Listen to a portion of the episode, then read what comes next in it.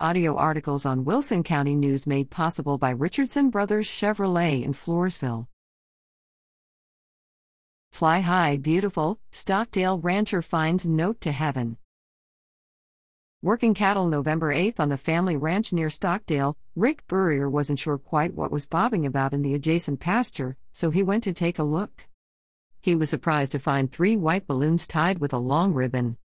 I stepped on the balloons to pop them so the cows couldn't eat them, the rancher said. That's when he found something more.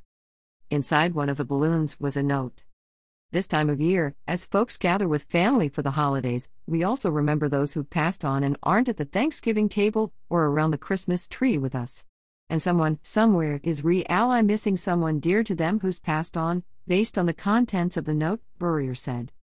The neatly written note, about the size of an index card, reads Meme, still can't believe it's been a full year since you gained your wings. We miss you so much and missing your calls.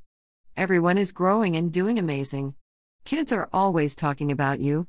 Till we meet again, meme. Fly high, beautiful. Michelle. The Burrier family ranch is located off FM 1107, about two miles outside of Stockdale.